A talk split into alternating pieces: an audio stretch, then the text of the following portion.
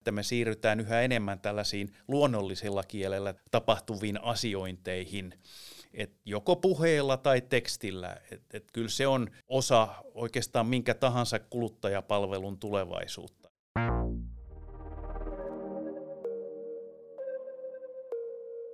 Finanssiala kehittyy merkittävästi megatrendien muokkaavana ja uudet teknologiat mahdollistavat monimuotoisia palveluita.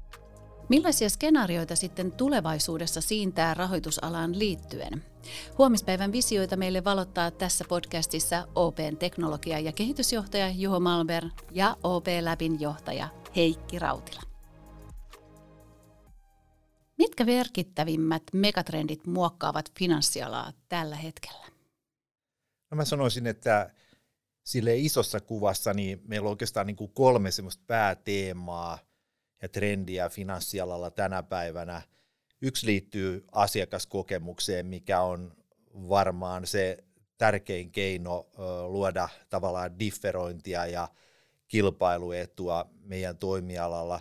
Toinen liittyy sitten asiat, joilla tehostetaan prosesseja, nopeutetaan ja, ja tehdään niistä kustannustehokkaampia, laadukkaampia.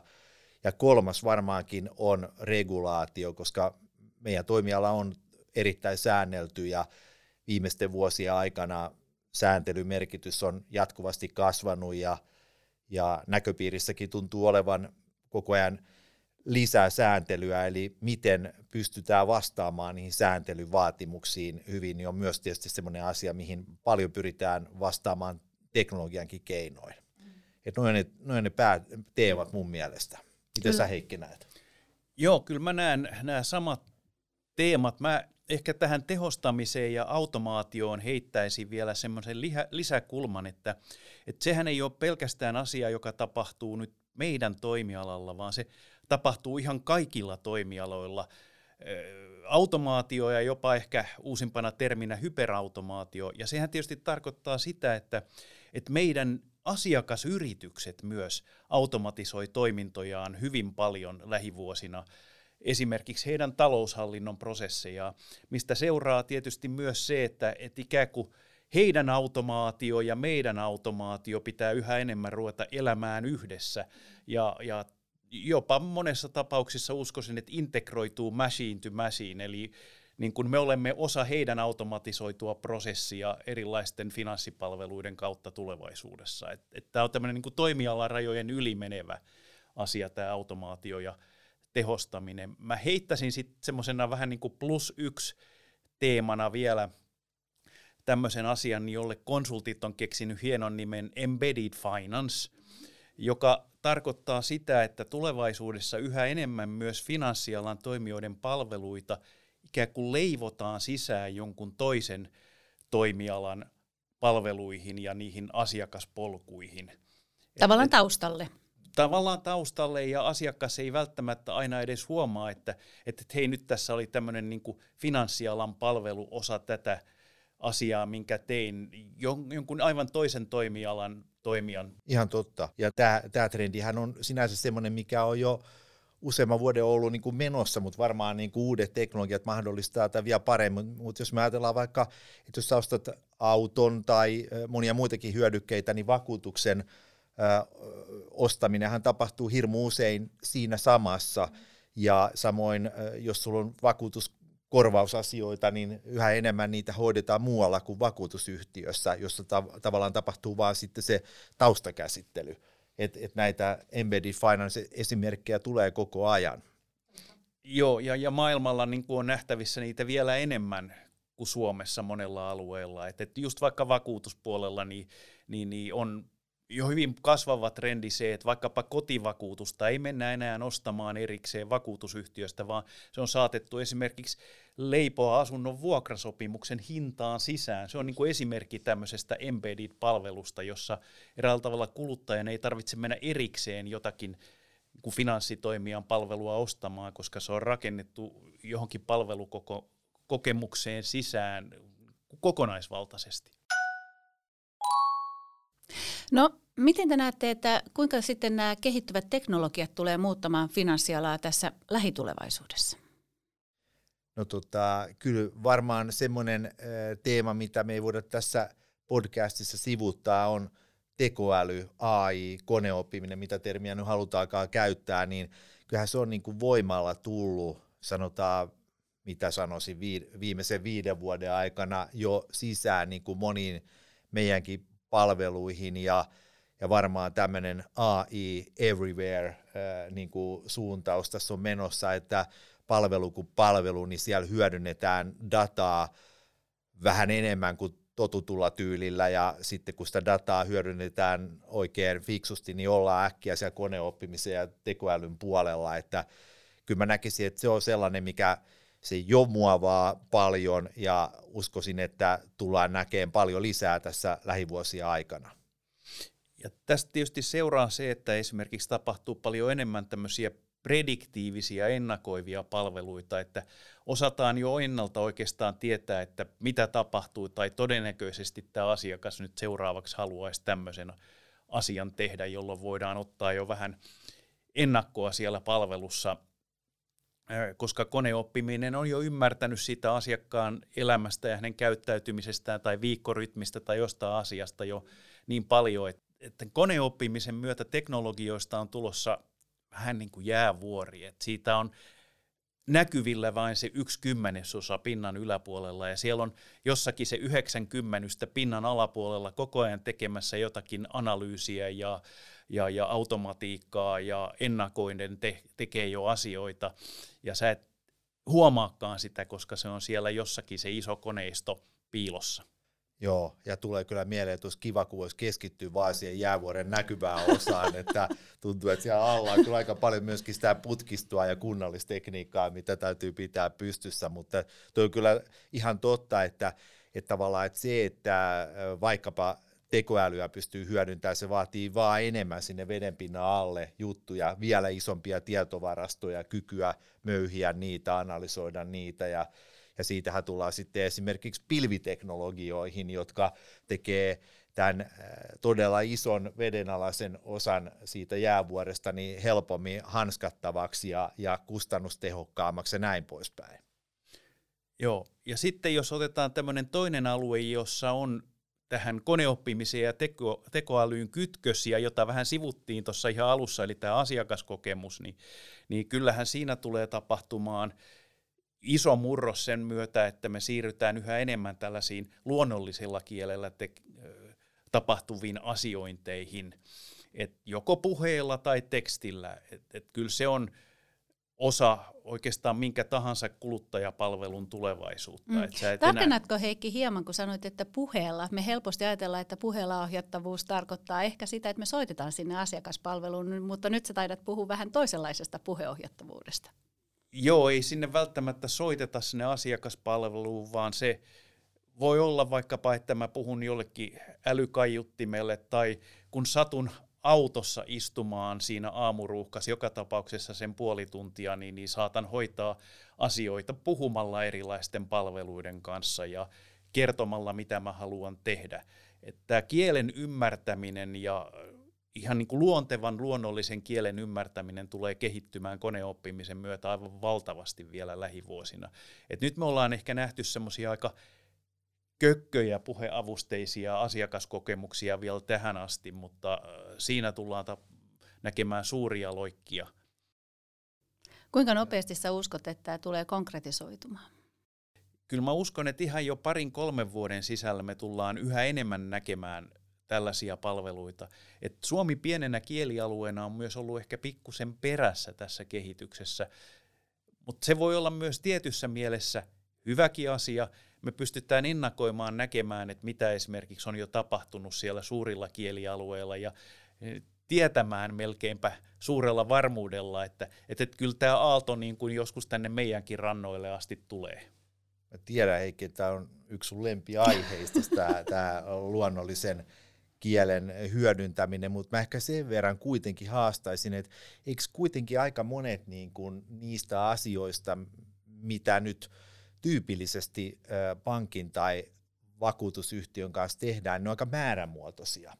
Ja, ja mä vaan mietin, että, että aika sujuvaahan se on näillä nykyisillä äpeillä, että, että että onko se oikeasti sitten niin kuin sen sujuvampaa käydä sitä keskustelle ja varsinkin ruuhkabussissa?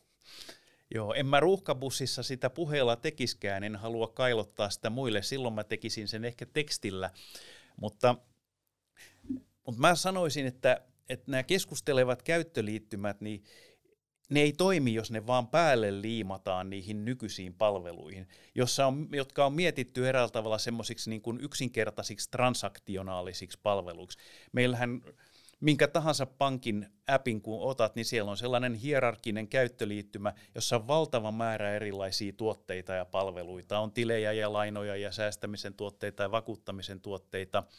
Ja se, että siihen liimaisi päälle jonkun keskustelevan käyttöliittymän, niin ei se tuo sitä hyvää asiakaskokemusta, vaan sehän tarkoittaa sitä, että meidän pitää myös miettiä sitä koko niin tuoterakennetta ja palvelutarjoamaa tulevaisuudessa uusiksi. Että ihmiset ei ehkä enää mm. haluakaan mm. semmoista 50 erilaista niin kuin erillistä transaktionaalista tuotetta, vaan meidän pitää ehkä pystyä silleen kokonaisvaltaisemmin tarjoamaan, että, että tässä on tämmöinen neuvoja, joka hoitaa sun puolesta tämmöiset perusarjen asiat, niin kuin esimerkiksi laskujen maksamiset. Joo. Sun ei tarvitse sitä tehdä.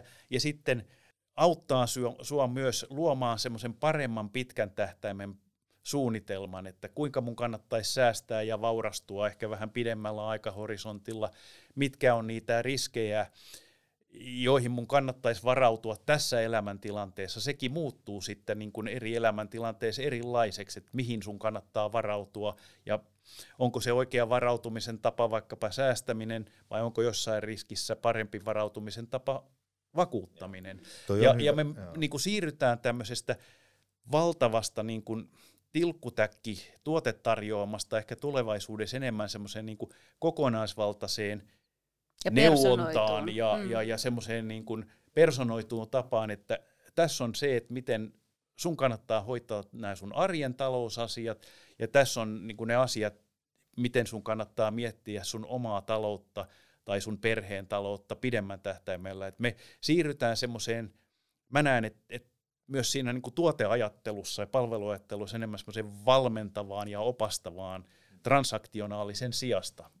Joo, mä, mä ostan tuon argumentin, että tosiaan että se varmaan helposti mieltää, että jatketaan tosiaan tuommoisella niin kuin yksittäisten transaktioiden hoidolla, että maksetaan tämä ja tämä lasku tältä tililtä ja tuona päivänä, että varmaan puhutaan sitten enemmän, että hei, että mitä laskuja mulla on nyt erääntymässä tämän kuun aikana, käydäänkö läpi, joo, maksan noin, ja, ja tota, jätetään toi vielä odottamaan, että et täytyy niinku jotenkin miettiä se koko ö, niinku, vuorovaikutus sitten aivan uusiksi. Tämä tietysti asettaa paljon haasteita sitten tähän designiin ja, ja siihen, että et rakennetaan sitä asiakasymmärrystä, että jälleen ei ole vain teknologiaa teknologian takia, että on teknologinen kyvykkyys toteuttaa vaikka luonnollisen kielen interfeissi, mutta miten siitä saa hienon käyttökokemuksen, niin se on aika pitkälti varmaan design kysymys. Kyllä. Ja se mulle tuli mieleen tuossa, kun Heikki mainitsit neuvonantaja, niin et tainnut tarkoittaa, että siellä olisi ihan fyysinen henkilö neuvonantajana. Ei, kyllä mä näen, että nimenomaan me puhutaan tämmöisestä virtuaalisesta digitaaliassistentista tulevaisuudessa, jolle toisaalta voi just delegoida joitakin perusasioita, ikään kuin sanoa, että – että kaikki nämä säännölliset laskut, mitä mä oon ennenkin maksanut, niin maksan mun puolesta puhelinlaskut ja sen sellaiset johonkin rajaan asti vaikka. Ja sitten jos se tulee isompi kuin tämä, niin, niin sitten vetä sen mua virtuaalisesti hihasta, että sitten mä haluan nähdä sen vielä itse erikseen.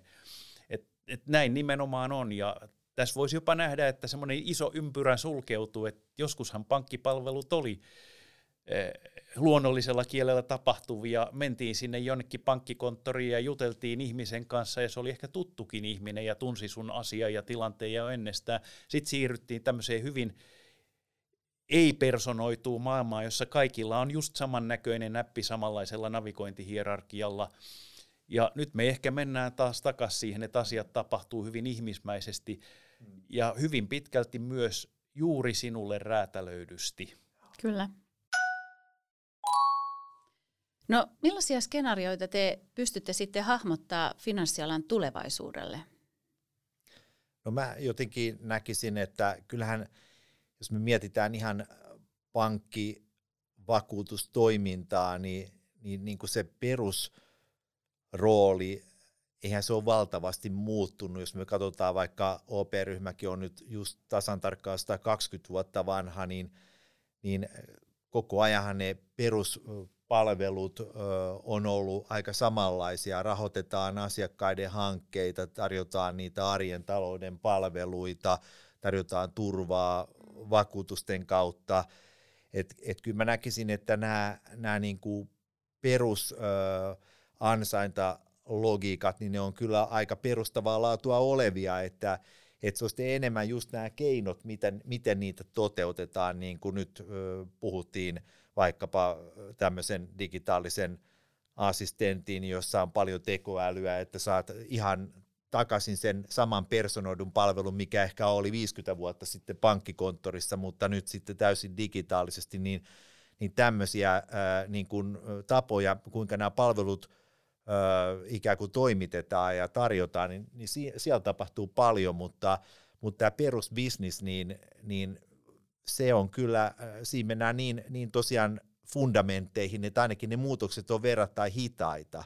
Että sitten puhutaan totta kai niin kuin isoja muutoksia, mitä niin kuin uumoillaan, mutta mitä on vaikea arvioida eteenpäin, on vaikkapa sitten justiinsakin niin vaikkapa digitaalinen raha, että se on tietysti yksi kiinnostava teema, mistä voidaan ehkä pari sanaa vaihtaa, että mikä on niin kuin, äh, kryptojen, stablecoinien ja keskuspankkien digitaalisen rahan vaikutukset tälle toimialalle. Äh, tällä hetkellä hän aika pitkälti kryptot on tavallaan ihan oma niin kuin tämmöinen varjomarkkinasääntelyn ulkopuolella ja, ja tota, enemmänkin muodostaneet tietynlaisen uuden investointiluokan, josta jotkut ovat innostuneita ja toiset eivät sitten niinkään, mutta tuleeko sitten vaikkapa sen digitaalisen keskuspankin rahan kautta sitten muutoksia tähän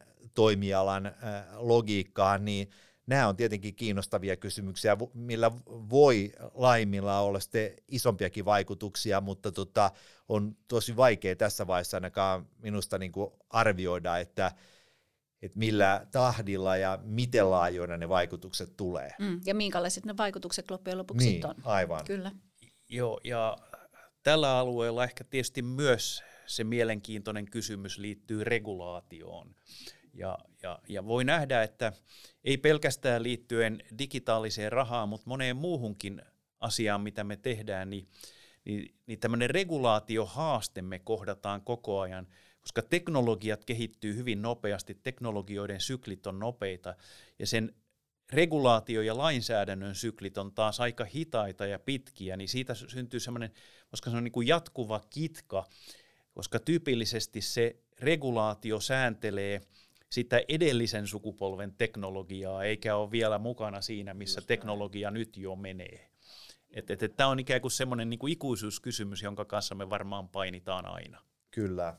Mutta toi on vastaa kaikille, ketkä finanssialalla työskentelee ja toimii, niin se on kaikille samat regulaatiot. Totta, mutta sitten on paljon toimijoita, jotka, jotka nimenomaan keskittyy toimimaan – tämän reguloidun alueen ulkopuolella, mihin nyt vaikka just kryptomarkkinat tarjoaa yhden väylän. No kryptoista sitten tietysti tullaan helposti yhteen mielenkiintoiseen kysymykseen, mikä liittyy lohkoketjuihin. Tämä on, tämä on asia, mikä on, sanotaan, mä oon nyt ollut vuodesta 2015 tässä OP-ryhmässä, niin koko tämän ajan ollaan, ollaan niin kuin oltu kovin innostuneita ja kiinnostuneita lohkoketjuista, mutta kryptojen ohella niin, niin tämmöisiä vakavasti otettavia sovelluksia on tullut todella vähän, että tekisi mieli kysyä kollegaltani äh, Heikiltä, että miten näet lohkoketjujen äh, niin kuin, lupaukset ja, ja näkymät, että, että onko tässä vaan kyse siitä, että kun tämä on tämmöinen systeeminen muutos, tyypillisesti usean toimijan niin verkostoja, verkostojen optimointiin tarkoitettu teknologia, niin sen käyttöönotto vaan vaatii tosi paljon aikaa, vai onko kyse enemmän siitä, että on hieno teknologia, mille ei oikeasti löydy oikein kunnon käyttökohteita? Niin mä tähän lohkoketjukysymykseen sanoisin niin, että se lohkoketjujen alkuperäinen ajatus, että voidaan paljon enemmän asioita hajauttaa, niin että ei tarvitse olla – joku semmoinen iso keskitetty palvelu, johon kaikki kytkeytyy ja saadaan monen osapuolen joku transaktio tai, tai ekosysteemi synnytettyä, niin siinä on paljon järkeä siinä hajauttamisessa. Se, että tapahtuuko se välttämättä sitten lohkoketjuteknologialla vai jollain toisella teknologialla se hajauttaminen, niin mä voisin jopa väittää, että me tullaan näkemään monia hajautettuja malleja, mutta siellä taustalla ei välttämättä sit se teknologia ole lohkoketju. Et mä näen, että se teknologia siinä ei ole se arvokas asia, vaan se niin kuin kyky hajauttaa ja rakentaa verkostomaisesti hyvin paljon niin kuin skaalautuvia systeemejä, niin, niin, niin, niin se on ehkä niin kuin se tärkeämpi asia, jonka mä uskon, että se kyllä tulee tapahtumaan hyvin monenlaisissa käyttötapauksissa. Niin. Ja se hajauttaminenkin täytyy perustua taas sitten siihen, että miten me tuotetaan asiakasarvoa.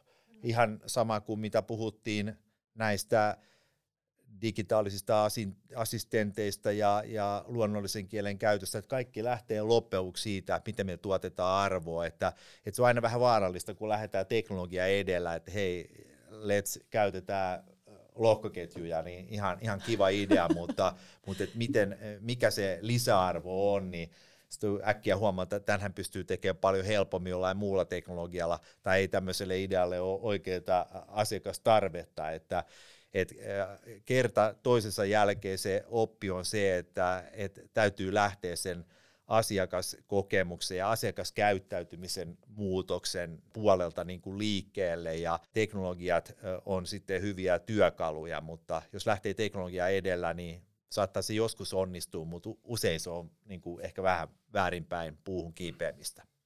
Joo. Sitten asiakkaiden lisäksi meidän pitää muistaa, että on toinenkin ryhmä, johon tämä teknologiamurrokset vaikuttaa aika isosti, ja se on itse asiassa meidän omat työntekijät. Työ tulee muuttumaan aika paljon Totta. myös meidän toimialalla tulevaisuudessa. Et, et se, minkälaisilla välineillä ja miten me tehdään työtä, niin tulee olemaan aika erinäköistä joskus tuolla vaikka vuosikymmenen loppupuolella. Haluaisitko Heikki antaa jotain esimerkkejä? Joo, että et kyllähän tässäkin me tullaan näkemään enemmän sitä, että me kaikki tullaan työskentelemään parina koneen kanssa, että et pari ihminen ja kone niin pystyy vaan paljon kovempiin suorituksiin kuin kumpikaan yksin.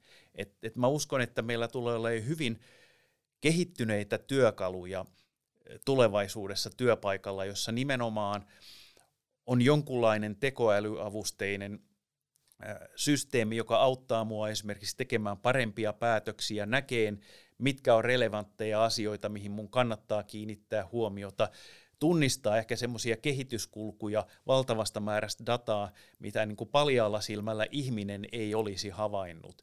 Et mä näen, että tämmöinen niin human augmentation, ihmisen ja koneen yhteispeli, niin tulee olemaan iso teema työelämässä. Et me ollaan nähty tässä ehkä viime vuosikymmeninä semmoista suurta tuottavuuden kasvua tuommoisessa niin valmistavassa teollisuudessa, että et tuottavuus on kasvanut valtavasti automaation kautta, ja nyt me tullaan näkemään ehkä sitten tämmöisessä enemmän asiantuntijatyössä semmoinen tuottavuusloikka lähitulevaisuudessa, että, että työ tulee muuttumaan hyvin paljon. Joo. Ja onhan työ muuttunut todella paljon, että jos mietitään, että 70-luvulta otetaan 50 vuoden aikajänne, niin ihan valtavasti ihan pankkityö on muuttunut. Jos sä katsot, paljon meillä on tänä päivänä IT-asiantuntijoita suhteessa muita, muita toimihenkilöitä, niin IT-asiantuntijoiden osuus on kasvanut valtavasti.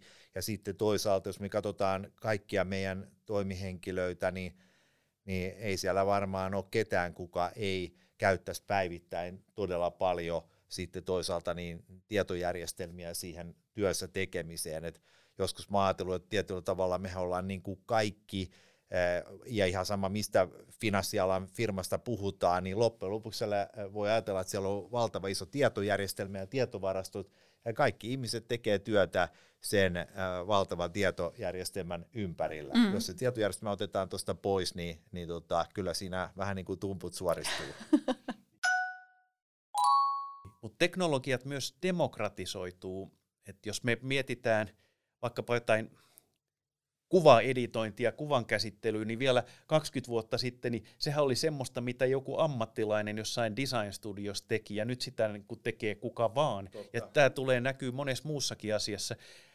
Mekin puhutaan paljon tämmöisestä ilmiöstä kuin citizen data science, ja, ja se tarkoittaa sitä, että tämmöiset niin kuin hyvinkin sofistikoidut data-analyysimenetelmät, niin ne tulee niin helppokäyttöisiksi, että yhä useampi työntekijä pystyy niitä itse käyttämään ja sen avulla tekemään parempia päätöksiä omassa työssään.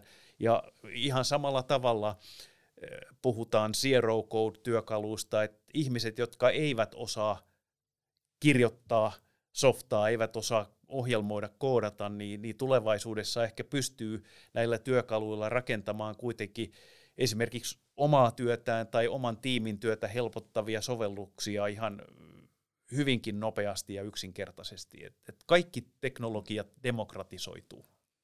Ja just datahan on kuitenkin koko ajan kasvamassa isommaksi ja isommaksi tämmöiseksi äh, niin kuin, äh, assetiksi, äh, niin kuin, varaksi niin kuin, äh, kaiken muun rinnalla. Ja, ja äh, varmasti jos ajattelee, että kuka pärjää sitten sellaisessa toimintaympäristössä, missä – data on ehkä, äh, ehkä arvokkainta, mitä me omistetaan, niin varmaan se on se, jossa sitä dataa osataan mahdollisimman hyvin hyödyntää, analysoida, käsitellä ja, ja mahdollisimman monen työntekijän toimesta. Että just tämä demokratisointi, äh, niin, niin se ei varmaan ole hyvä homma, jos meillä on kymmenestä tuhannesta sata, jotka osaa sitä hommaa tehdä, vaan mahdollisimman moni pitäisi olla kykeneväinen sitten analysoimaan ja, ja luomaan arvoa sillä datalla. Joo, ja tärkeintähän on tietysti sitten myös se datan laatu. No totta kai. Mm.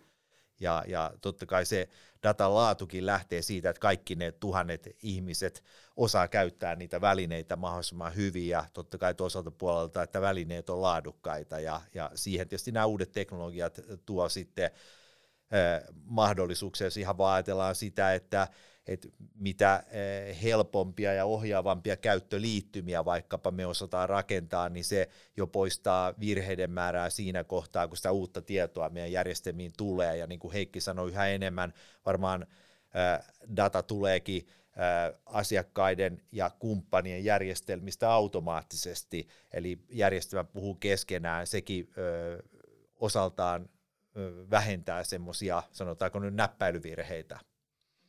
Joo, ja mikä parantaa sitä datan laatua, niin on nimenomaan se, että sitä dataa käytetään paljon. Mitä enemmän dataa käytetään, niin sitä helpommin myös siellä datan laadussa olevat ongelmat, ne pintautuu. Eli tämä käyttö eräällä tavalla luonnostaa johtaa siihen, että sen datan laatu lähtee paranemaan. Tuo on ihan totta ja varmaan tänä päivänä monissa organisaatioissa on, onkin pikemminkin se ongelma, että siitä datasta, tavallaan siitä jäävuoresta, mikä on se datajäävuori, niin kanssa sitä hyödyntämätöntä dataa on just siellä veden alla ja se pinnalla oleva osuus sitten hyödynnetään ja, ja kuinka pääsee tavallaan isomman prosentin siitä koko datamassasta todella ottaa tehokkaasti hyötykäyttöön toivon mukaan sitten luomaan sitä asiakasarvoa, niin niin silloin ollaan kyllä oikealla ja voittavalla tiellä. Kuulostaa siltä, että meillä on ihan loistava tulevaisuus edessä ja kysyisinkin sitten vielä loppuun, että mitä asioita te itse odotatte alan tulevaisuudelta?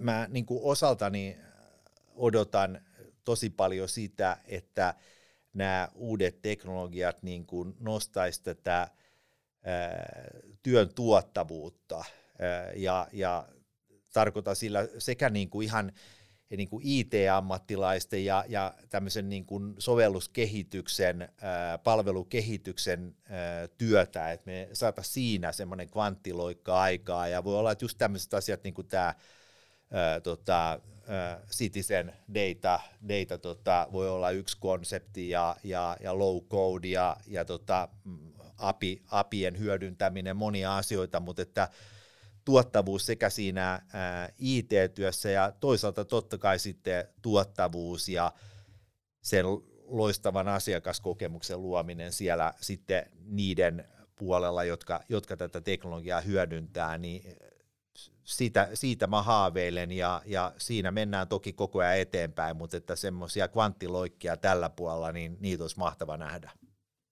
Joo, kyllä mä nimenomaan asiakkaana haluaisin nähdä Et tulevaisuudessa asiat on vain räätälöity mulle. Ikään kuin se, mitä minä saan ja mitä minulle tarjotaan ja, ja miten se on esitetty ja, ja miten se on ehkä jopa hinnoiteltu, niin, niin se on tehty minua varten. Et, et tämmöinen personointi on se asia, mitä mä odotan. Ja en halua nähdä semmoista tulevaisuutta, jossa me tarjotaan vaan sitä samaa yhden koon standardiratkaisua jokaiselle asiakkaalle. Et, et, et mä uskon vahvasti tähän tämmöiseen niin kuin yhden henkilön segmenttiin segmentointiajattelussa. Toinen asia, mikä mua todella niin kuin, äh, sille kuumottelee, on tämä kvanttilaskenta ja sen mahdollisuudet. Siitähän on tullut iso hype-teema, eikä varmaan syyttä. Ja vielä tänä päivänä niin, niin tässä enemmän ehkä itse on niin kuin katsomossa seuraamassa, että, että tota, miten, miten nämä kvanttilaskennan äh, mahdollisuudet sitten rupeaa realisoitumaan, mutta olisi upeaa nähdä ihan äh, niin kuin finanssialan äh, niin kuin volyymi käytännön sovelluksissa niin kuin kvanttilaskentaa ja sen tuomia hyötyjä käytännössä. Tämä on semmoinen asia, mihin, mihin tota, on, on kovin innostuneesti niin kuin suhtautunut tässä. Miten sä Heikki näet tämän kvanttilaskennan OP Labissa, niin te olette tätä tutkineet tai seuranneet tarkemmin? Joo, tätä on tutkittu ja seurattu ja myös erilaisten ulkoisten kumppanien kanssa aika paljon sparrailtu.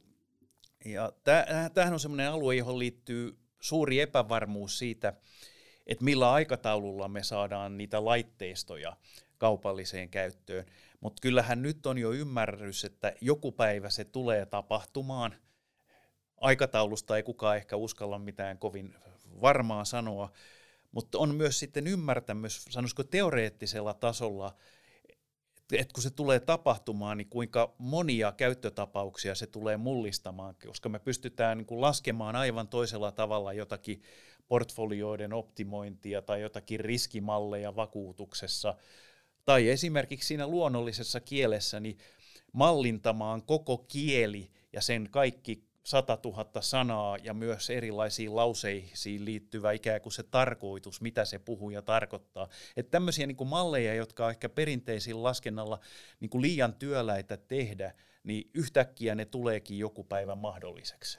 Et kvanttilaskenta on ehkä siinä mielessä vähän niin kuin nyt tekoälystä on tullut, että et, et, et jos, jos sä oot niin kuin merkittävä finanssiorganisaatio ja sä et ole rakentanut kyvykkyyksiä niin kuin hyödyntää tekoälyä, niin se rupeaa jo vähitellen haittaamaan kilpailukykyä, mun mielestä näin voi sanoa. Niin kvanttilaskenta ei ole vielä tuossa pisteessä, mutta siitä voi tulla myös sellainen kyvykkyys, että sitten ne äh, finanssialan äh, yhtiöt, joilla on niin kuin kyky tehdä noita asioita, mihin Heikki viittasit, niin, niin siinä voidaan luoda niin kuin tavallaan tällaisen perusteknologialla niin aitoa kilpailuetua ja, ja, ja tavallaan kilpailukykyisempiä tuotteita, parempaa asiakaskokemusta. Et siinä mielessä niin, ollaan kyllä ihan ison asian äärellä, mutta toki niin kuin sanoit, niin on paljon vielä epävarmuuksia, että mihin kaikkeen se taipuu ja millä aikataululla. Niin, koska se muutos voi olla hyvin radikaali, että yhtäkkiä jossakin käyttötapauksessa eräällä tavalla se laskennan suorituskyky tuhatkertaistuu. Just näin. Yes.